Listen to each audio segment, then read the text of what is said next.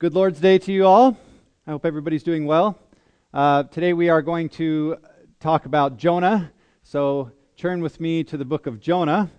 Uh, Jonah is a minor prophet, which means he is left of Matthew uh, just a few pages.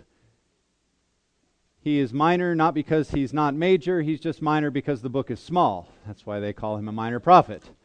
So when you hit Micah, you'll just go just a bit more to the left. It's just a little book, four chapters or do the ever uh, faithful table of contents. God, you are our creator, and we are the created. And we are grateful for that, God, as that song, uh, just as we just sung that song to you, God, we are grateful for your saving us from death, bringing us to life. God, I pray for this morning that uh, we would honor you with our hearts and our minds and our thoughts.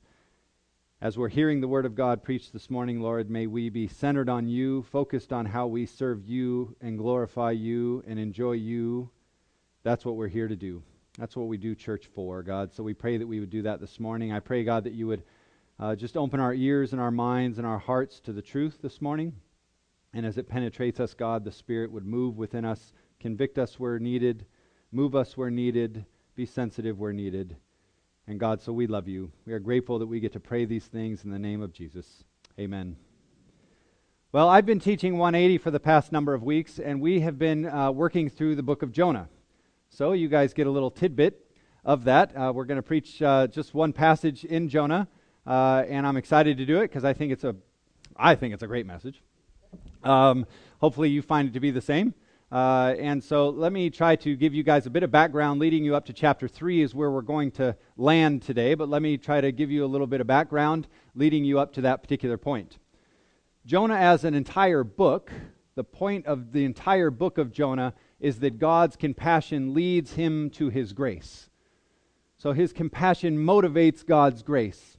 And we find this running throughout the entire story. And then Jonah is actually called at the beginning of the story by God to go preach repentance to the ever evil Ninevites. Does anybody know why, off the top of your head, why these people were so utterly evil and why Jonah ran so far away? Little Bible knowledge. Anybody have any idea? What's that? Persecuted his people. And that would, again, that language, that term persecuted would need to be unpacked, and I would unpack it by saying murdering. So the Ninevites were murdering Israelites, and so when God says, hey, Jonah, go off to Nineveh, preach repentance to him, God, uh, Jonah's obvious response would be like your response being asked to go preach the gospel to the Taliban. but even worse, because what how, how we've been in uh, the war with those guys for a decade, maybe a bit longer than that. We're talking about decade after decade after decade here with these particular people. So there was a lot of history. He was being asked to go preach repentance to these people. And as I said, this would be similar to you and I walking down Taliban Drive preaching the gospel. Uh, it wouldn't go over so well, so he was extremely, I would assume, scared to do it, but more so, he was angry. He was angry at the fact that God would ask him to do that, and his first response is to run. And Jonah runs and runs and runs. And Jonah doesn't only run, but Jonah runs 2,500 miles in exactly on a compass the opposite direction of where he was supposed to go making it very clear that he was not very happy about uh, the, the commands of God. So, this would be similar to you and I jumping on a plane going uh, directly to New York when we were called directly to Hawaii.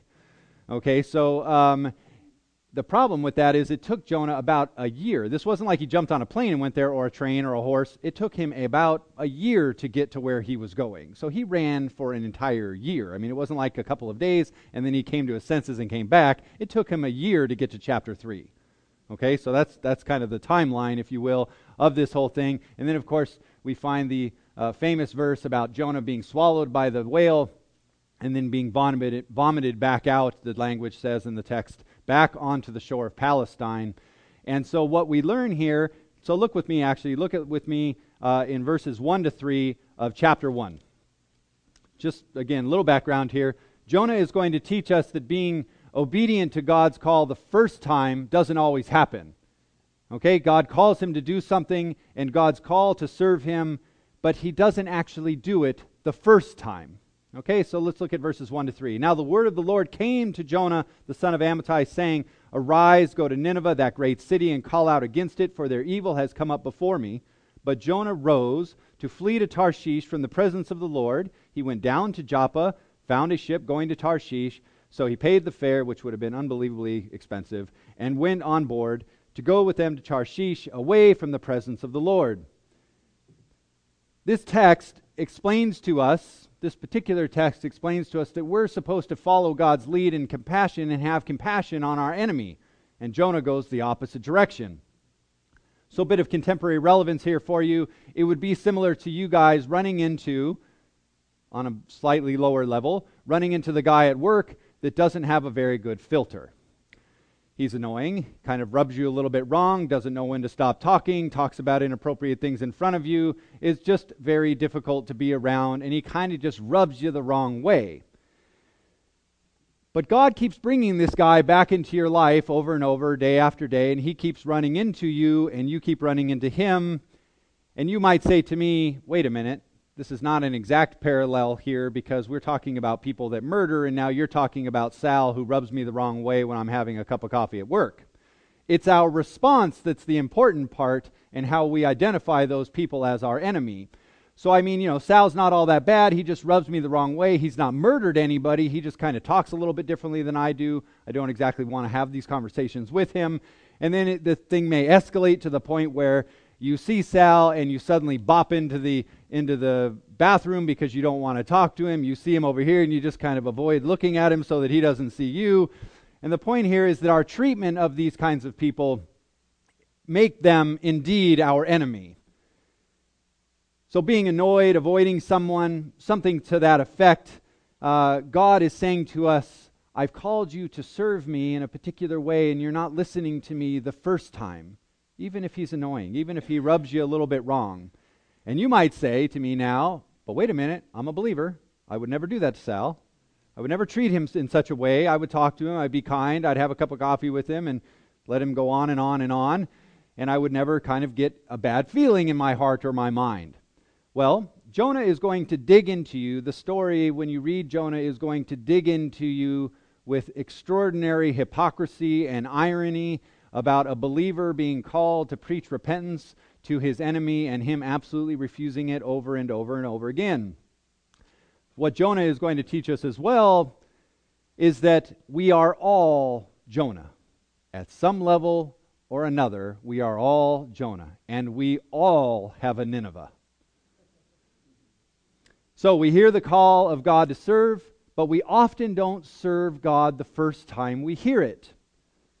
Now look at with me Jonah 3, verses 5 to 10.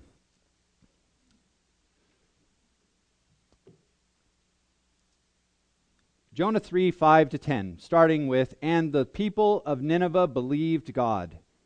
They called for a fast and put on sackcloth from the greatest of them to the least of them. The word reached the king of Nineveh, and he arose from his throne, removed his robe, covered himself in sackcloth, and sat in ashes. And he issued a proclamation and published and published through Nineveh by the decree of the king and his nobles, let neither man nor beast herd nor flock taste anything. Let them not feed or drink water, but let the man and beast be covered with sackcloth, and let them call out mightily to God. Let everyone churn from his evil way and from the violence that's in his hand. Who knows? God may churn and relent from relent and churn from his fierce anger, so that we may not perish. When God saw what they did, how he churned from their evil way, God relented or repented of the disaster that he had said he would do to them, and he did not do it. This particular passage teaches us that we need to be utterly dependent upon God in all things. But sometimes we don't do that the first time. The Ninevites heard the message, which they had heard before. This wasn't the first time they heard the idea of repent. And they became utterly, that passage describes to us, totally, utterly dependent upon God. And here's where some of the irony and hypocrisy comes in because Jonah does exactly the opposite. So sometimes when we're supposed to be totally dependent upon God, we don't do that. So when you get this interview at a job and you're waiting for them to respond because you nailed it, you knocked it out of the park in the interview, and now you're waiting for this company to call you and you're waiting and you're waiting and you're waiting and they're not calling. And then so you decide to go to the computer and you get frustrated. And so you're just hitting refresh every five minutes, waiting for the email to come in to say that you got the job. Then it grows. Your frustration grows. You begin not to be able to eat. You begin not to be able to sleep. The company's response is starting to overwhelm you. You realize, man, I'm way more qualified than that guy I was sitting next to. His disheveled tie. There's no way he could have nailed it like I nailed it. This interview went great for me. They must be hiring me, but your frustration grows. You express your frustration to your wife. Then you drag her into the vortex of your sin, and now she's complaining against the company because the company is not treating you fairly because they should at least be calling you if you're going to get the job or not going to get the job. And then we as Christians throw out the old, well, you know, even if I didn't get the job, the least they could do is just give me a call, right? I mean, this is exactly how we would deal with a problem. And God is saying to us, look, I've asked you to be utterly, totally dependent upon me by faith. And that means when you're trying to get a job and they're not calling, and you really need the job because you got to pay the bills or whatever, and God is saying to us, you need to be utterly dependent upon me when I tell you to be. But we often don't do that the first time, do we? I mean, we often miss the boat a little bit sometimes. So that's what makes us very similar to Jonah. Our frustration and our complaining, our dragging other people in the midst of our situation, is not being obedient to God the first time. And this is exactly what Jonah does in this text. He hears the word of God calling him to serve God, and he runs exactly the opposite direction. And when we respond in a similar way with frustration and complaining, we are effectively doing the same thing, running in the opposite direction, not doing what God has called us to do the first time. The second time for Jonah, however, is an entirely different text. Look at Jonah chapter 3, verse 1. Jonah is going to respond entirely different than he did in chapter 1. Almost exactly the same words are used as well. Then the word of the Lord came to Jonah the second time, saying, Arise, go to Nineveh, that great city, and call out against it the message that I tell you. So Jonah arose and went to Nineveh according to the word of the Lord. Now Nineveh was an exceedingly great city, three days' journey in breadth. Why is Jonah obedient to God's call the second time? Why are we obedient to God's call the second time? That's the question. What happened in Jonah that prompted him to do what he was supposed to do in chapter 1, verse 1? What happened to this man? Well, verses 1 and 2 talk about the God of second chances. The word of the Lord came to Jonah the second time, it says in verse 1, and the narrative the Old Testament narrative, that's what genre we're talking about here, starts again, almost starts identically to the verses in chapter 1. The, when the word of the Lord came to Jonah the second time. It came to Jonah. That's a really important verb to recognize. And it's just like the one in the first, first time it came to him. And it came to him prophetically, meaning that God was sharing his intentions, and his intentions were going to happen. This wasn't like a question he was asking Jonah. Hey, I'm thinking about sharing the gospel with the Ninevites and I'm thinking about saving them. Would you consider helping me out here? No, he was saying, This is what's going to happen. The word of God came to Jonah prophetically, and Jonah needed to understand that this was going to happen. Just like the created, just like creation received the word of God and the created war- order indeed happened. The same, it's the same exact kind of thing. So the prophetic word came to Jonah, and the prophetic word, without question, was going to happen. But what stands different in this passage than in chapter 1, verse 1, is this little clause, the second time. If God only used those that needed one chance to hear his word and respond, how many of us would actually be doing God's work? Yeah, it'd be pretty bleak, wouldn't it? There aren't just aren't enough of us that respond that first time. We certainly do, but we certainly don't. So the grace of God is again revealed in this particular place in Scripture about God's forgiveness. So in chapter 1, the grace of God comes in many forms to the non believer and the believer. So the storm engulfs the boat, you recall, and the sailors that are on the boat. It looks like sure destruction for everybody on board as they hurl things overboard. And the last thing they hurl overboard, like a javelin in the literal language, is actually Jonah himself.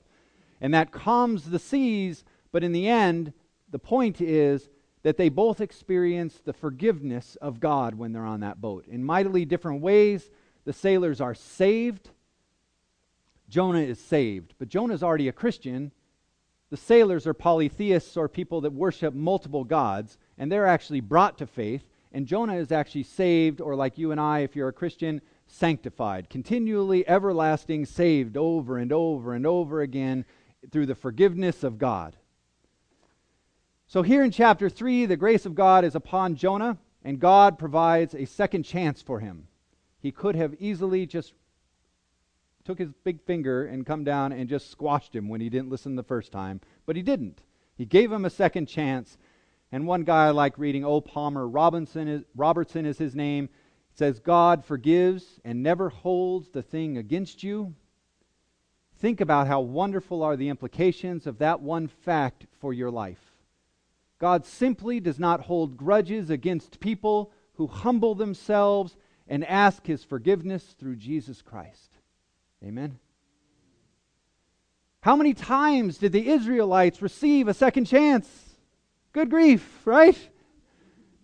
How many times with Abraham? Abraham received a second chance when he was called, and he sh- stopped short of the promised land in a, in a place called Haran. And he wouldn't have gone any further if God didn't go get him again. Moses received a second chance after he killed the uh, Egyptian slave. Peter was given a second chance when he denied the Lord three times. Clearly, this would resonate with you if you're a believer. We begin seven, second chance, third chance, fourth chance, right? These biblical examples of receiving this second chance indicate to us that God forgives us again and again and again.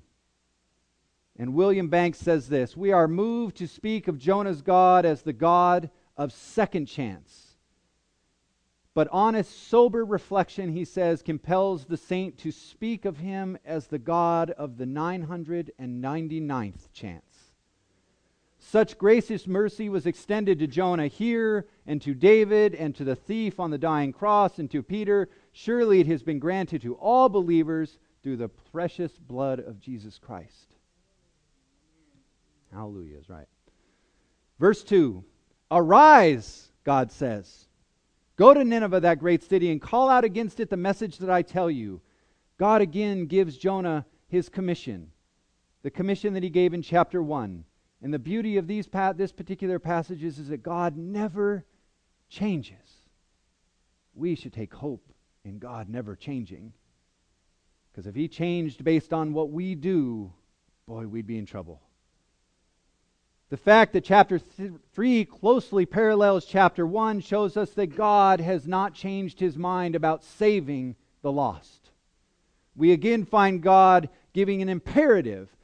Out throughout Jonah, he uses lots of imperatives, meaning commands.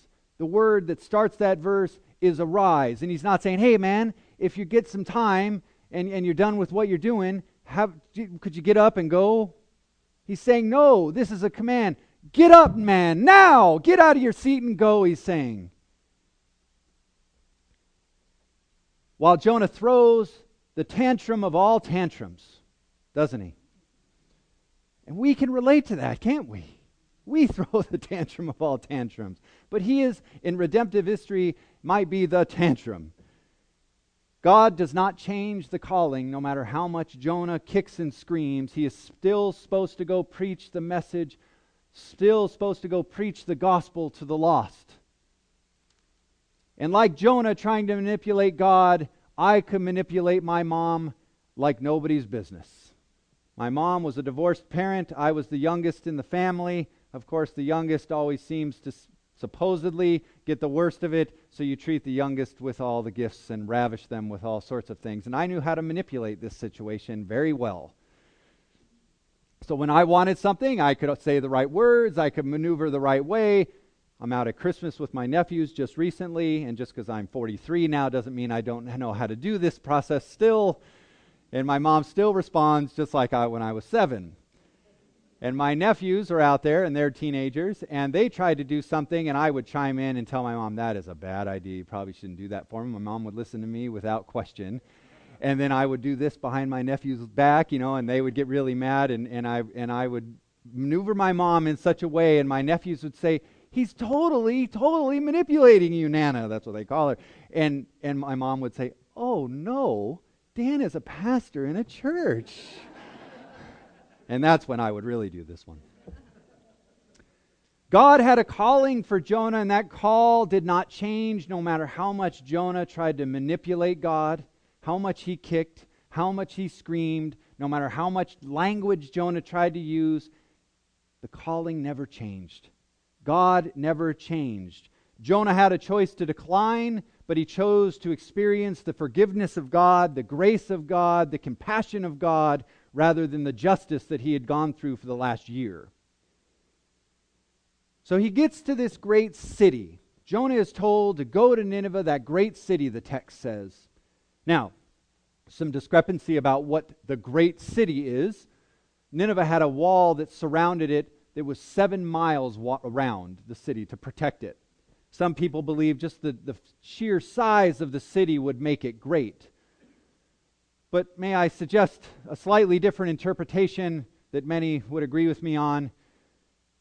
Jonah goes to a city and preaches the gospel, and in one day, one day, not actually not even 24 hours, but we'll just give them 24 hours for the sake of it, 750,000 people come to faith in one day. I mean, you want to talk about a revival. That's a revival, right? So I would agree that it probably has something to do this idea of great being the size of the city because in the ancient Near East 750,000 people was a lot of people to be in a city. But I think the better interpretation is like you and like me, these were children of God, and these people were great to God. You, as a believer in Christ, are great to God. Now, let's look at it a little more objectively.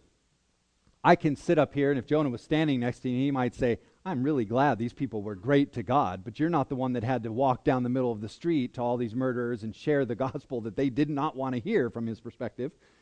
And so he believed that he was walking into a lion's den in light of having to share with these particular people. I mean, you can imagine, right? When you walked into Assyria, the, the, the country, Nineveh was in Assyria, when you walked into it and you know the border there as we cross borders we know when we're crossing borders all the time they got big signs. Well when you went into assyria they had a very clear sign that you were entering in the superpower of that particular time. There was a gigantic gate that you'd walk through and to the right of that gate you had a stack of skulls that some estimate 100 feet high. So when you walk in it was sim- very similar to north korea right now if you watch the news at all North Korea is flaunting their power, aren't they? Every time we see a video, you see all the missiles, you see all the soldiers, you see all of that uh, just fueling this fire that we're praying to God that nothing happens. But in a very similar sense, Assyria was the same way. You'd walk in this gate, you'd have a hundred feet of skulls for you to realize who's in charge obviously indicating to you, strongly implying that if you don't follow the rules, you're going to end up in the pile yourself. That was a problem for Jonah because he was scared to death now. Not only did the man have to get over his anger problem with these particular people, could you imagine walking through that gate and then having to walk right down the middle of the street and share this, but then obviously watching the power of God save 100. I mean, it's just a fascinating story when you actually look at it through all this, watching 750,000 people come to faith. So Jonah was told by God that he would be given a message, it says in the text. The message that I will tell you. Nineveh's trouble is no longer the focal point as it was in chapter 1. Chapter 3, God is going to determine the message, essentially telling Jonah, You're on a tight leash, my friend. I've asked you to do it once. You failed to listen to me. I'm now asking you to do it again, and I will let you know what that message is, when I give you that message, and how I'd like you to share it. The sum of that message is found in chapter 4. We have the ability of hindsight here to look back. 411. The sum of that message that he preaches to the Ninevites is fairly simple, fairly straightforward, and God summarizes why God's doing it. Remember, the, the point of the whole book is that God's compassion motivates his grace. And this is what he says in 411. And should I not pity Nineveh, the lost, that great city in which there are 120,000 persons who do not know their right hand from their left hand and much cattle? God's essentially saying there are lost people here. Now, 120,000, you might say, that's not 750. In this time, they would have only counted the men, they wouldn't have counted women and children. But the text clearly also tells us that the entire city came to faith. That means all women, all children, everybody. And so if you just broadly guess 600, 750,000, really, what's the difference? It's a massive number of people that came to faith that time. So we're back to our question now. But why Jonah changed his mind in chapter 3 versus chapter 1? God forgives, God doesn't change, God's forgiveness doesn't change for us. So then, what can we learn about Jonah's second go around here? We've talked about why we don't respond the first time, but why does Jonah respond the second time? Excuse me. Why does Jonah kick and scream at God's call the first time and then go the second time? Why are we sometimes obedient to God's call the second time? Have the challenges in your life prompted you to run from God's call or run to God's call? Has God's way of disciplining, and that's exactly what Jonah gets for the first two chapters of this story, is disciplined by God so that God can get him to go where he wants. And that question for us is a good one. Has the God's way of disciplining you drawn you to God, or has it frustrated you into complaining, kicking, screaming, trying to manipulate God? Here, Jonah was not frustrated. Jonah doesn't do a great job in this book. There, but there are a few snippets within that show Jonah's heart for God. Jonah in chapter 3, verses 1 to 3, shows that he wasn't frustrated. He responded well. And God increased his awareness of God's forgiveness in his life. He is a God that offers us, offered Jonah a second chance. He does not change in that. You can be assured that when you make a mistake, that God will forgive the repentant heart. But what should that forgiveness do to us? Why are we sometimes obedient to God's call the second time? And the answer, Jonah teaches us, that God's forgiveness should fuel our zeal to serve God. God's increased Jonah's awareness of his own forgiveness because Jonah finally understood that God's forgiveness should fuel my zeal to serve God, regardless of how easy it is with Sal at the coffee maker or how difficult it is when I've got to go preach repentance to 750,000 murderers. Oftentimes, God allows things to happen in our lives so we can learn about God's grace. But it's how we respond in the midst of those situations. It's how we respond that differentiates the immature believer between and the mature believer. The mature believer recognizes and puts their faith and hope in God right when the situation and problem starts. Hindsight, in this case, should not be I get to the end of my problem, I've kicked and screamed and complained through it, and then I look back and realize, oh, look at what God's done here, and look what God's done here, and look what God's. No, hindsight for us as mature believers should be looking back to see, remember that problem I had six months ago? And, and God forgave me through that process, and God grew me through that process and God delivered me through that process. That's the hindsight we should be looking back at. We should be looking back at our trials, realizing God has not departed us. God has forgiven us. God's given us a second chance. He will do it in this time, and this time, and this time. Or, as I said earlier, is the way God's disciplining you, frustrating you so much that it's pushing you away from God. And it's sure easy to do. So Jonah arises in verse 3 of chapter 3. Jonah arose and went, two really great verbs, to Nineveh, according to the word of the Lord. The term arose, or the verb arose, means that Jonah stood at attention like a soldier. When you're in the military, a general walks by, or somebody that's in a superior rank walks by, a soldier stands at attention and salutes that person because they are the superior rank. And this is exactly what Jonah did in that term. He stood at attention and was ready to receive what God was calling him to do. The second verb, went, is a much richer verb, used 1,500 times in the Old Testament. I didn't count all those this week. It describes men and women living out their days in obedience or disobedience to the Bible. So David says in Psalm 23 4 that he went through the valley of the shadow of death. That is, though his life has continual threats, he went through it with no fear because God was with him. He can fear no evil because he went the path of God who knew his path and delivered him. That's tough to do. Isaiah says a very similar thing with a little different question involved. Isaiah urges believers to trust in God as they went through despairing times in Isaiah 50:10. Isaiah says the same thing as Jonah, fearing and obeying God is to live life as God intended, because the Christian that went the way of God enjoys a good end for God's people. In other words, went is referring to this obedience and disobedience. We see God testing the Israelites in a similar way to see if they went according to the law. It says in Exodus 16:4. So there's an expectation that the believer it's not going to sound right, but an expectation a believer would went according to the covenant. That's what we're supposed to do.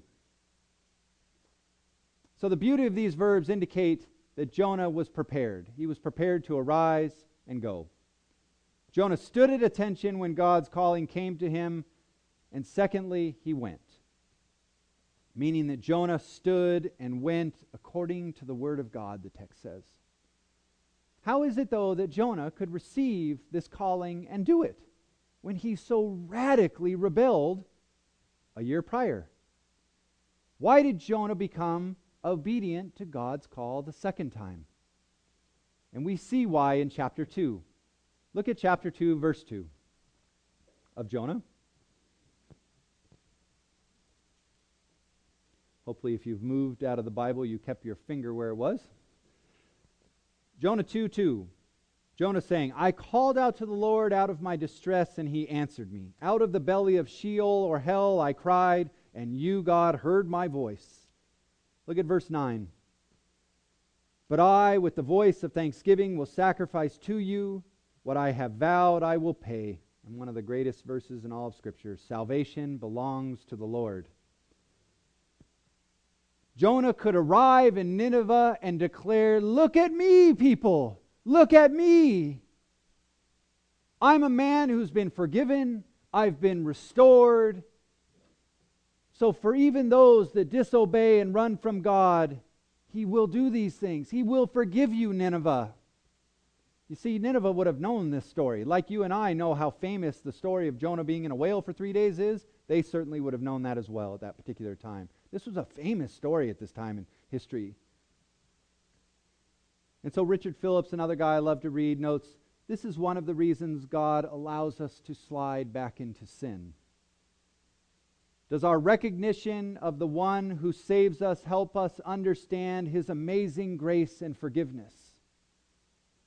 It is those that encounter God's amazing forgiveness that are most useful for the spread of the gospel. And just like we sang, Amazing Grace, how sweet the sound that saved a wretch like me. I was once lost, but now I am found, was blind, but now I see. Let me summarize Isaiah 6 for you so you don't turn there and try to read while I'm summarizing. Put it in your notes as Isaiah 6 5 to 13 and read it when you get home, and I'll summarize it for you. Isaiah understands God's forgiveness fueling his zeal to serve God. Because those two points are made so clear in this passage that you just can't help but miss it. Or you can't help but not miss it, I should say. The inward look that Isaiah gives in verses 5 to 7 of chapter 6. Isaiah confessed his sins and he mentions especially his unclean lips. Now, this is a believer speaking. This isn't this is another prophet speaking. We're talking about some really serious Christians here. And he notes his unclean lips. And the prophet knew that he could not faithfully preach the word of God unless his heart, his unclean heart, had been cleansed and forgiven. And God met the prophet's needs. He sends an angel, he uses a, a piece of coal from the altar and cleanses him and forgives him. And true worship, true worship should lead us to witness and service. And that's what Jonah experiences. Understanding our forgiveness leads us to worship, which leads us to serve God with a great zeal. And after being cleansed in verses 8 to 13 of Isaiah 6, Jonah, or Isaiah saw the need, and that was to feed the lost with the Word of God. Everything to this point, just like Jonah, was to prepare Isaiah for this time. The prophet was no longer wrapped up in his own needs. He wanted to do the will of God. He was no longer burdened by his sin. He had been cleansed. He was no longer discouraged by this thing he had in his heart that he knew that needed to get rid of. He was ready to go to work in these passages. He was a forgiven man. So this isn't just applicable to a non believer. We are, I am speaking to you, brothers and sisters in Christ. That our zeal should be motivated by the forgiveness of God because we are forgiven over and over and over again. And when Isaiah walked out of the temple that day, he was no longer mourning. He was forgiven, cleansed, and ready for his mission. He was a man that was forgiven, and that forgiveness fueled his zeal to serve God. When Jonah was vomited, as the text says, out of the belly of the fish, he was forgiven and ready for his mission. He was a man that was forgiven, and that forgiveness fueled his zeal to serve God, even in the most unbelievable circumstance. He was not merely a spectator, he responded, he participated, he got up, Arise, he says. Jonah still had the option to sit. Just because God yelled at him didn't mean he had to get up. He clearly yelled at him the first time and he didn't get up. He could have chosen to do the same thing the second time. But he did. He got up. We need to respond as participants here. When I got saved, within days or weeks, I don't recall, I was down at the Huntington Beach Pier street evangelizing every Friday night. I knew nothing about God. I didn't know where the book of Genesis was. I didn't know Matthew. I didn't know what God's forgiveness was. I certainly wouldn't have understood the idea that his forgiveness should be motivating me or firing my zeal to go serve God. I didn't know anything, nothing.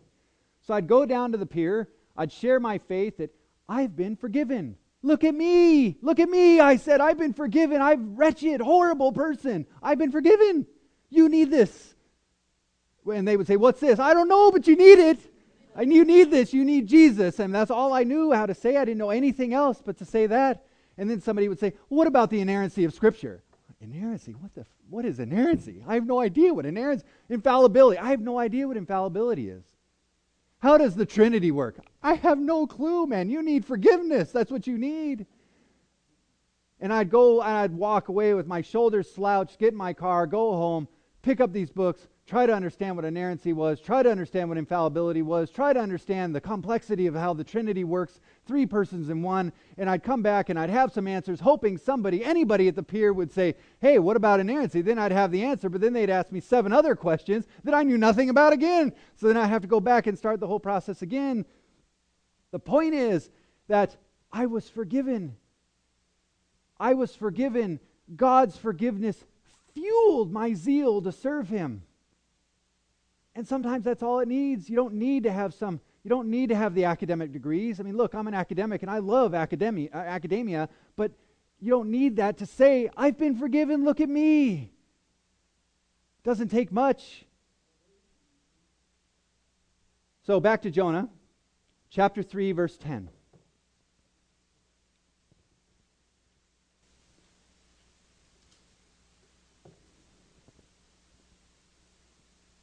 So, since those times at the pier, I've had a bit of time of study, and I've got to experience the beauty of this particular passage. There's one word in this passage that you, can, you must understand when we are talking about the forgiveness of God. If it's going to motivate you, if it's going to fire up your zeal to serve Him, it's right here. Verse 10 When God saw what they did, meaning the Ninevites repenting, how they turned from their evil way, God repented of the disaster that He said He would do to them and he did not do it. Now, I use the word repented. Many of your translations probably have the word relented. Those are synonymous, they are one in the same. But what's the problem when I start using the word repented? We don't usually use the word repented when we're talking about God, do we? That's not usually a term. That's usually a term we affix to ourselves because we're the sinners and we're the ones that need to repent, not God. He's holy, right, perfect, justice just and all of those things? Listen to this definition of repent. You want to talk about the forgiveness of God, fueling your zeal to serve Him. God does not repent like you and I.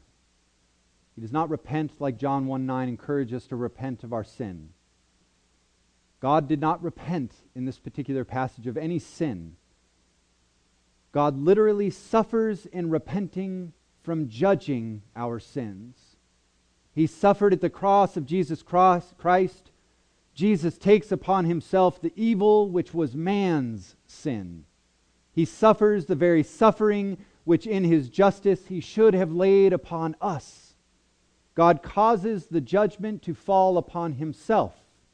This is the meaning when the text talks about God's repenting, because it's not the only place in Scripture that this is talked about. God has taken upon that which he is not guilty for, our sin. God repenting is God being moved to pity, as we found earlier in chapter 4. God being moved to pity on those that he intends to save by taking the sins of those people on himself. This is how I was forgiven. I intuitively felt this wonderful blessing of God those nights at the pier. I was fueled by this forgiveness. Many of you can resonate with this experience. If you've come to faith in Christ, you can certainly resonate with my experience. Probably to the nausea of some people around you because you are sharing the gospel and Jesus with them so much, they just are tired of hearing you talk about Jesus all the time. But for you, forgiveness has. You've probably experienced the fueling of your zeal to serve God in some capacity. But we, as older believers, even younger believers, can sometimes become somewhat immune to this wonderful repentance of God. We can sometimes miss this unbelievable truth that should be fueling our zeal to serve God because we've been Christians for a long time and we sometimes forget about that. But this is truth is such a wonderful truth to bring us right back to my days at the pier. I'm bringing you right back to that day you were saved. And your zeal was just, nobody could stop you. You were just on fire, as they say. Do you remember this time? Do you, brothers and sisters, remember this time when your zeal was just fervent and you couldn't stop it? Do you remember those days where nothing could stop you from serving God? Are you experiencing that same fuel today? I know many of you. I watch you serve. I know the answer to that is yes. It's not that we're not doing anything. This is an encouragement to go back to those days when you recognized, look at me. I'm forgiven. This is unbelievable. You've experienced God's forgiveness and been fueled to serve Him in a myriad of ways. You couldn't wait to share your faith. You couldn't wait to change the things in your life so they aligned with the Word of God. You couldn't wait to be dependent upon God in all you do. You couldn't wait. You couldn't wait. You couldn't wait. And the list just keeps going. Jonah is teaching us today that God's forgiveness should fuel our zeal to serve Him. In your time of meditation, in your time of scripture reading, in your time of service. I was driving to the church this morning. I've taught this message in 180, a much briefer version last night, Saturday night, first service, and I'm driving this morning to the church, and I'm like, man, is God's forgiveness fueling my zeal to serve Him this morning with what God? And darn it, you guys, I know. It was slight. And I was so sad that I'm turning left coming up the hill here, and I'm like, is God's forgiveness fueling my zeal to serve these people, to serve God with the, with the Word of God? And I can tell you, not at the level I wanted it to. I want to be Jonah in this case. A lot of times I didn't want to be him, but in this case, I want to be Jonah. I want to be the guy that says, God taps on the shoulder, and I'll walk into any fire you ask me to do, God, with a great zeal.